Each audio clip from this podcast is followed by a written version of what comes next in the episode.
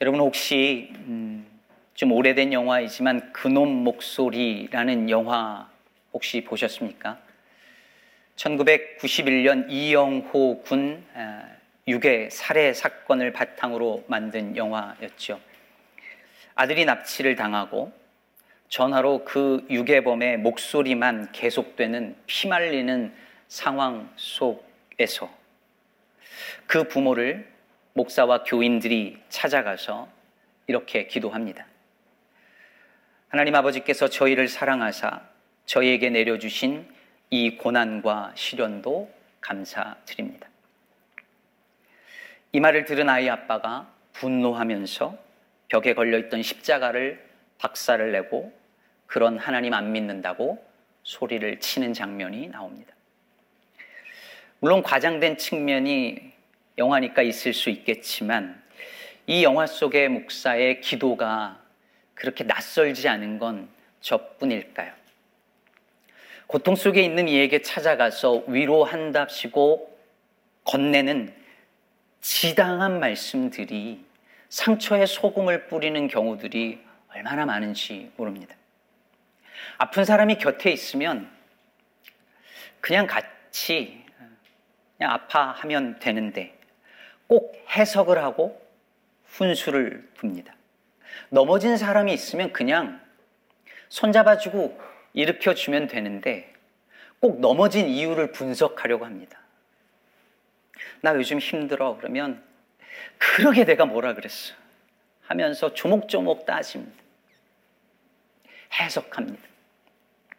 욥의 친구들이 딱 그런 사람들이었죠. 그래서 욥이 그 친구들을 향해서 이렇게 말했습니다. 이런 말은 내가 많이 들었나니 너희는 다 재난을 주는 위로자들이로구나.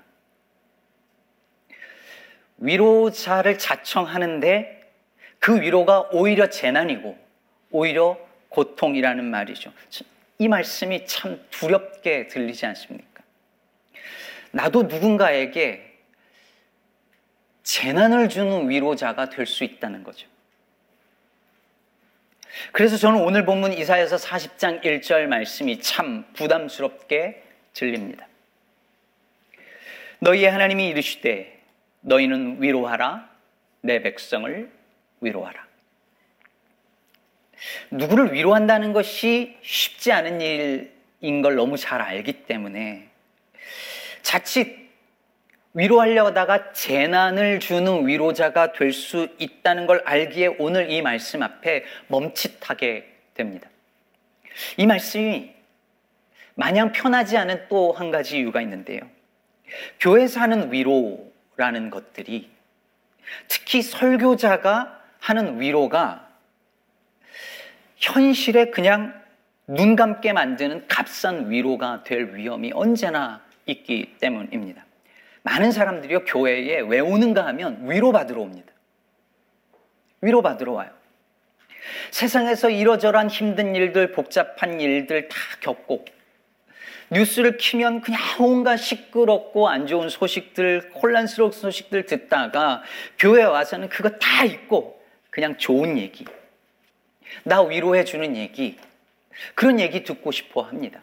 특히 이민교회는 이게 굉장히 더 심합니다. 이민교회 교인들은 이민교회 역사를 보면 늘 위로 설교를 듣고 싶어 했습니다. 그만큼 삶이 고되고 힘들기 때문이겠죠. 나쁜 건 아, 물론 아닙니다. 위로 받고 싶은 마음이 왜 나쁘겠습니까? 위로 설교하는 게 왜 나쁘겠습니까? 다만 그 위로가 그저 그냥 기분을 좋게 만들어주고 세상에 내가 겪는 고통, 그리고 세상 주변에서 벌어지고 있는 여러 문제들을 외면하게 만들어주는 그런 위로라면 그것은 매우 위험한 일입니다. 그것 역시 재난을 주는 위로가 될 수 있다는 것이죠. 여러분, 이스라엘이 멸망하기 전, 우리가 지금 이사야서 40장으로 넘어갔잖아요. 근데 그 앞에 이스라엘이 멸망하기 전에 거짓 예언자들이 그랬습니다. 평강하다, 평강하다, 아무 일 없을 것이다, 다 괜찮다, 다 괜찮을 것이다. 하며 그 백성들을 위로했습니다. 그야말로 재난을 주는 위로자들이었습니다. 그래서 유진 피터스는 오늘 본문 이사야서 40장 1절 이하의 본문을 설교하면서 이 본문에다가 약병에 붙어 있는 안내문 같은 것을 붙이고 싶다고 말했습니다. 위험, 의사의 지시 하에서만 복용하십시오. 성경이 전하려는 메시지 전체를 다 받아들이지 않은 채 그저 위로의 메시지만 받으려고 한다면 그건 수술이 필요한 인생에 반창고만 붙인 그와 같은 심각한 문제를 일으킬 수 있다는 것이죠. 그래서 오늘 본문은 이사야서 전체의 맥락에서 이 본문이 이 구절이 어떤 위치인지 이해하는 것이 매우 중요합니다. 우리가 작년에 매일 성경 본문을 따라서 이사야서 1장에서 몇 장까지 했죠? 네, 39장. 그리고 올해 지금 지난 한 주간 지났죠. 지금 2주째 하고 있는데 40장부터 다시 묵상을 하고 있습니다. 주로 1장에서 39장까지를 제1 이사야라고 부르고 40장부터 55장까지를 제2 이사야라고 이렇게 불러요. 학자들 사이에서는 제2 이사야는 그 이사야 선지자가 쓴 게 아니다, 맞다, 뭐 논란이 있습니다. 그렇지만 그건 우리가 고민할 문제는 크게 아닌 것 같아요. 그런데 다만 누가 읽어도 여러분 쭉 읽어나면 가면 누가 읽어도 40장부터 갑자기 분위기가 확 바뀐다는 걸 알 수 있습니다. 즉 39장까지 줄곧 심판과 멸망에 관한 예언의 말씀이 이어지다가 갑자기 40장 들어서면서 내 백성을 위로하라 하면서 구원과 회복의 메시지가 나오거든요. 이건 학자가 아니어도 금방 알 수 있어요. 근데 왜 이런 차이를 보이는 걸까요? 선지자들과 백성들이 서 있는 지점, 이 선지자들과 백성들이 처해 있는 환경이 다르기 때문입니다. 39장까지는요, 아직 예루살렘이 멸망하기 전이에요. 그러니 회개하지 않으면 심판당할 것이다 라는 말씀을 전할 수밖에 없는 것이죠. 그런데 40장에서 이후에서 제2 이사야는 이미 바벨론 포로에 끌려와서 수십 년간 살아온 백성들을 향한 말씀입니다. 유배민으로서 수십 년간 살아온 그들을 향해서 이제 하나님께서 당신들을 너희들을 회복시킬 것이라고 전하는 걸 오늘 본문 1절 2절을 다시 보겠습니다. 너희 하나님이 이르시되 너희는 위로하라 내 백성을 위로하라 너희는 예루살렘의 마음에 닿도록 말하며 그것에게 외치라 그 노역의 때가 끝났고 그 죄악이 사함을 받았느니라 그의 모든 죄로 말미암아 여호와의 손에서 벌을 배나 받았느니라 할지니라 하시니라. 노역의 때가 끝났다. 즉 유배 생활이 끝났다는 거예요. 여러분 여기서 벌을 배나 받았다. 이게 두 배 받았다. 직역하면 그 그렇거든요. 근데 이게 두 가지로 해석이 가능해요. 여기서 두 배라는 말은요. 이 히브리어로 두 번 접다. 라는 의미가 있어요. 그래서 종이가 이렇게 있잖아요. 종이가 있으면 이렇게 접는 거예요. 그러면 이쪽 면과 이쪽 면이 어떻겠어요? 똑같죠? 똑같은 거예요. 그러니까 벌을 여기서 배나 받았다는 이 말은 죄는 이만큼 졌는데 벌을 두 배로 받았다는 말이 아니라 죄에 딱 맞는 벌을 받았다. 이런 의미인 것이죠. 또 한 가지 해석은 여기서 두 배라는 단어는 충분하게, 대단히 이런 의미를 표현하는 단어로 볼 수 있습니다. 그러니까 죄의 대가를 충분히 치렀다는 거예요. 사실 어느 쪽으로 해도 의미는 비슷해요. 하나님은 바벨론 포로로 끌려가서 고생한 그 유배민들의 죄로 인한 고통을 충분히 그들이 받았다라고 지금 말씀하고 있는 거예요. 내 백성들이 얼마나 힘들었는지 안다. 고통을 겪을 만큼 겪었다. 그들을 위로하라. 내 백성을 위로하라. 이렇게 지금 말씀하고 있는 것이죠. 여러분 보세요. 오늘 하나님께서 그 백성들을 위로하라고 하실 때 그 위로는 결코 값싼 위로가 아니었습니다. 세상에 대한 욕망을 포기하지 못하는 이들을, 이들을 향해서 다 괜찮을 거야. 사업 다 잘 될 거야. 결국엔 다 잘 될 거야. 이렇게 말하는 거짓 위로가 아니었습니다. 고향을 잃고 남의 나라에서 무시당하면서 수십 년간 아픔과 애통 속에서 살아온 그들을 향한 위로였습니다. 그들의 고통을 무시하거나 가볍게 여기지 아니하시고 너희 충분히 아팠다. 너희 충분히 고통한 거 내가 안다. 하시며 건네는 참 위로였습니다. 정혜신 선생의 글에서 본 일화인데요. 한 엄마가 오랫동안 기다리던 아기를 얻자마자 100일도 안 돼서 떠나보내야 되는 그 아픔을 겪었답니다. 그토록 기다리는 아기가 100일도 안 돼서 죽었으니 그 엄마의 마음이 오죽했겠습니까? 반년이 지나도록 계속 그 고통 속에서 헤어나오지 못하는 이 엄마에게 주변에서 이러저러한 위로의 말들이 들렸답니다. 위로한다며 찾아가서 이렇게 말하는 거예요. 인연이 닿지 않은 아이였나 보다. 여러분, 다 이렇게 말하잖아요. 인연이 아니었나 봐. 애초부터 세상에 안 나왔다 생각하고 다 잊어라. 다 이렇게 위로하더라는 거예요. 그녀를 위로해주고 싶은, 그 엄마를 위로해주고 싶은 선한 의도에서 한 말들이었지만 그 위로의 말들이 고맙기보다는 화가 치밀고 뼛속까지 서운하더랍니다. 그러다가 이 엄마가 우연히 들어간 정신과에서 의사가 한 첫 질문을 듣고 그때부터 마음을 추스리기 시작했대요. 여러분 그 질문이 뭐였는지 아십니까? 그 아이 이름이 뭐였나요?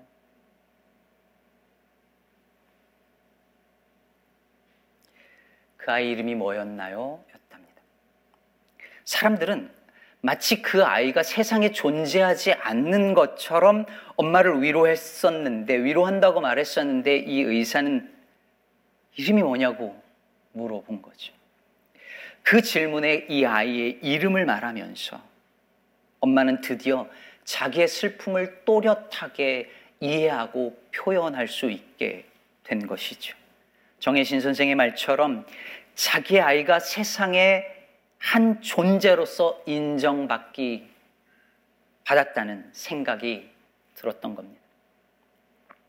여러분, 진짜 위로는 상대방의 아픔과 고통과 슬픔을 있는 그대로 바라봐 주고 인정해 주는 것으로부터 시작합니다. 내 아픔이 가볍게 여겨지거나 혹은 반대로 과장되게 전달되지 않고 있는 그대로 받아들여질 때 우리는 위로를 받아요. 그러므로 진짜 위로를 받기 위해 먼저 필요한 것은 값싼 위로를 거절하는 것입니다. 애초에 세상에 안 나왔다 생각하고 다 잊어라라는 위로에 거짓 위로에 속지 않는 것입니다. 야곱이 아들 요셉이 죽었다는 소식에 위로받기를 거절한 것처럼 라헬이 그 자식이 없어졌다는 그 말에 위로받기를 거절한 것처럼 하는 것입니다. 그래서 예수께서 이렇게 말씀하신 것 아니겠습니까? 애통하는 자는 복이 있나니 저희가 위로를 받을 것이며 애통의 눈물 없이는 볼 수 없는 세상이 있다는 것입니다. 죄와 죽음의 현실 앞에서 처절하게 절망한 사람만이 경험할 수 있는 하늘의 위로가 있다는 것입니다.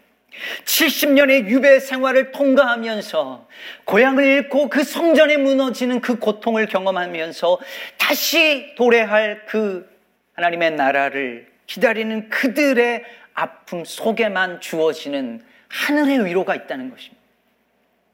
그렇다면 여러분, 오늘 본문에서 말하는 그 위로가 무엇이겠습니까? 도대체 어떤 위로가 그 애통하는 자들을 위로할 수 있겠습니까? 오늘 3절에 보면 우리가 잘 아는 구절이 나옵니다. 외치는 자여 외치는 자의 소리여 이르되 너희는 광야에서 여호와의 길을 예비하라 사막에서 우리 하나님의 대로를 평탄하게 하라. 이게 예수 그리스도 메시아의 오심을 예언하는 구절이잖아요. 여러분 여기서 대로는 왕이 지나가는 길, King's Way를 가리킵니다. 하나님께서 왕으로 오신다는 거예요. 5절에서 말하는 것처럼 이스라엘의 왕이신 여호와의 영광이 나타나고 모든 육체가 즉 모든 사람들이 그걸 보게 될 것이라는 말씀입니다. 여러분 생각해 보세요. 바벨론 포로에 바벨론 포로로 끌려가서 유배민으로 살던 이스라엘 백성들의 가장 큰 고민과 아픔이 뭐였겠어요? 뭐가 제일 힘들었을까요, 여러분? 뭐가 제일 고통스러웠을까요? 여러분, 이 유배민들은요, 바벨론의 정책에 따라서 사실 감옥에 갇히거나 고문당하거나 그러지 않았습니다. 나름 사회적으로, 경제적으로 크게 어려움 겪지 않고 살기도 했고 출세도 했어요. 여러분, 여러분, 근데 그게 그들을 위로해 주지 못했습니다. 아니, 오히려 바벨론의 풍요로움이 더 문제였습니다. 바벨론이 이룩한 그 강력한 체제, 경제력, 그 제국이 보여주는 엄청난 문명이 어떻게 보였을까요? 바벨론의 신이 그들이 그토록 믿었던 야외 하나님보다 뛰어난 것처럼 보였습니다. 이스라엘 하나님은 예루살렘의 멸망과 함께 패배한 것처럼 보였습니다. 그것이 그 백성들에게, 이스라엘 백성들에게 가장 큰 아픔이었을 것입니다. 바벨론의 풍요와 안정으로 결코 위로 받을 수 없는 아픔이었을 것입니다. 그런데 외치는 자의 소리가 이르기를 왕이 온다는 것입니다. 왕이 온다는 것입니다. 이 포로 생활을 끝내고 왕과 함께 예루살렘으로 돌아간다는 것입니다. 그 길을 예비하라 말합니다. 10절 보세요. 보라 주 여호와께서 장차 강한 자로 임하실 것이요 친히 그의 팔로 다스리실 것이라 보라 상급이 그에게 있고 보응이 그의 앞에 있으며 주 여호와께서 왕으로 임하셔서 그의 팔로 다스리신답니다. 그의 나라가 임하는 것이죠. 그러면 11절에 나오는 목자도 여러분 왕을 가리키는 단어입니다. 하나님이 목자로 왕으로 친히 다스리는 나라. 그렇다면 여러분, 오늘 하나님께서 내 백성을 위로하라 라고 할 때에 그 위로가 무엇이겠습니까? 무엇이 당신의 백성을 참으로 위로할 수 있는 것이겠습니까? 주께서 그 팔로 친히 다스리는 나라가 온다는 소식입니다. 구절에서 말하는 바 높은 산에서 올라가서 아름다운 소식을 전하는 자의 그 복음 그것입니다. 하나님께서 다스리는 그, 그 나라가 온다는 그 복음의 소식만이 그들을 위로합니다. 하나님의 백성에게 위로는 하나님의 나라뿐입니다. 아버지가 돌아가시고 얼마 지나지 않아서 아들 유빈이가 태어났습니다. 위로가 되더라고요. 장모님이 돌아가시고 몇 개월 있다가 제 딸 모아가 태어났습니다. 위로였어요. 미국에서 석사과정 두 번째 하면서 너무 힘들었는데 박사과정 지원할 때에 지원 학교에서 모두 admission을 받고 장학금 통지서가 오니까 그동안 고생한 것에 대한 위로로 느껴지더라고요. 고백하건대 저는요, 시카고 기쁨의 교회 와서 목회하는 것 제게 큰 위로예요. 살면서 이런 위로들이 있잖아요. 아내의 말 한마디에 위로가 되고, 여러분, 아내들은요, 남편의 작은 말 한마디에 위로를 받아요. 학교에서 시들시들, 시들시들 하던 애들이 어느 날 갑자기 A를 받아오면 그것도 위로가 되고, 주일 사역 마치고 집에 탁 돌아가서 영화 한 편 볼 때 위로가 되고, 월요일 날 아침에 막 내린 커피에다가 도넛 하나 먹으면 그냥 위로가 되고, 저희 집 고양이 조이가 들어누워서 막 애교를 부리면 그거 보는 것도 큰 위로가 되는지. 이게 다 우리에게 위로예요. 크고 작은 위로를 받으면 우리가 살아요. 여러분, 이 모든 것들로도 위로받을 수 없는 무언가가 우리 안에 있지 않습니까? 근원적인 공허와 슬픔 같은 것입니다. 이북에 고향을 둔 분들은 이 미국 땅에서 아무리 성공하고 자식들 낳고 그렇게 잘 살아도 해결되지 아니하는 마음에 뭔가가 다들 있으신 것 같아요. 그처럼 하나님 나라 백성에게는 고향과 분리된 채 살아가는 유배인의 그 마음 깊은 곳에 자리 잡은 아픔 같은 것들이 있습니다. 이것은 오직 하나님의 나라만이 해줄 수 있는 위로입니다. 주께서 그 팔로 다스리는 그의 나라가 우리의 일상과 세상에 임할 때만이 우리는 비로소 참된 위로를 받을 수 있습니다.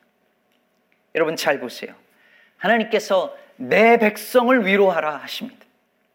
주께서 통치하시는 나라가 온다는 건 오직 그분의 백성들에게만 위로입니다. 그러므로 우리가 주의 백성이라면 수중에 돈 조금 더 들어오는 것으로 여행 다니는 것으로 취미 생활하는 것으로 자식들 좋은 대학 가고 좋은 직장 가는 것으로 가게 일이 잘 풀리는 것으로 취미 생활하며 가서 골프 한 게임 하는 것으로 이 모든 것으로 다 위로가 받을 수 있지만 그것이 위로가 아니라는 것 아니지만 우리에겐 그 이상의 위로가 필요합니다. 그 이상의 위로를 해야 합니다. 오늘 본문 9절 하반부에서 너희 하나님을 보라라고 말합니다. 너희 하나님을 보라. 10절에서도 보라라는 말이 두 번 더 등장합니다. 여러분 생각해 보십시오. 바벨론 포로들은 매일 그곳에서 바벨론이라고 하는 제국의 강력한 체제와 문화를 보면서 살았을 것입니다. 그들이 가진 부와 돈과 만몬의 힘과 그 제국 체제의 견고함을 매일 보며 살았을 거예요. 거기서 자신들이 믿는 신앙의 초라함을 느꼈을 것입니다. 그런데 아름다운 소, 아름다운 소식을 전하는 이가 말합니다. 너희 하나님을 보라. 그리고 8절에서 이렇게 말합니다. 풀은 마르고 꽃은 시드나 우리 하나님의 말씀은 영원히 서리라 하라. 오늘도 강력한 이 제국의 힘에 눌려 사는 이들에게 만문의 힘에 사로잡혀, 사 로잡혀 사는 이들에게 우리도 들려주어야 합니다. 푸른 마르고 꽃은 시드나 우리 하나님의 말씀은 영원히 서리라. 돈의 힘이 지배하는 이 세상에서 살면서 매일 그것이 나의 목을 조여오는 것을 느끼면서 제국의 영광이 아니라 하나님의 영광을 바라보는 이들에게 비로소 참 위로가 임할 줄로 믿습니다. 우리가 매주일 예배 마지막 시간에 부르는 찬송 선한 능력으로는 히틀러에게 맞서다가 교수형을 당한 디트리히 본회퍼가 쓴 기도시입니다. 정말 충성된 목회자였고 당시 모든 목회자들과 신학자들이 히틀러에게 저항하지 못하고 순종하던 그 시절에 아니오를 외치며 저항하던 목회자이자 신학자였던 보네퍼는 사형당하기 4개월 전 자신의 죽음을 예감하며 1944년 12월 19일 베를린 감옥에서 약혼자에게 쓴 편지 안에 이 시를 담았습니다. 본래 7연까지 있는 시인데 1년과 7년을 읽어 드리겠습니다. 선한 힘들에 신실하고 조용히 둘러싸여 놀랍게 보호받고 위로받으며 나는 이날을 그대들과 더불어 살기를 원하고 그대들과 더불어 새로운 해를 향해 나아가기를 원합니다. 선한 세력들에 의해서 신실하고 조용히 감싸인 채 우리는 위로 속에서 우리에게 다가올 것을 기다립니다. 하나님은 저녁과 아침 그리고 새날에도 분명히 우리 곁에 계십니다. 본 회퍼는 사형 날짜를 기다리며 감옥에 갇혀 있으면서도 자신이 선한 힘에 둘러싸여 있다고 믿었습니다. 선한 세력에 의해서 감싸여 있다고 믿었습니다. 그것이 놀라운 위로라고 말합니다. 그러면서 다가올 새해를 새날을 함께 걸어가자 말합니다.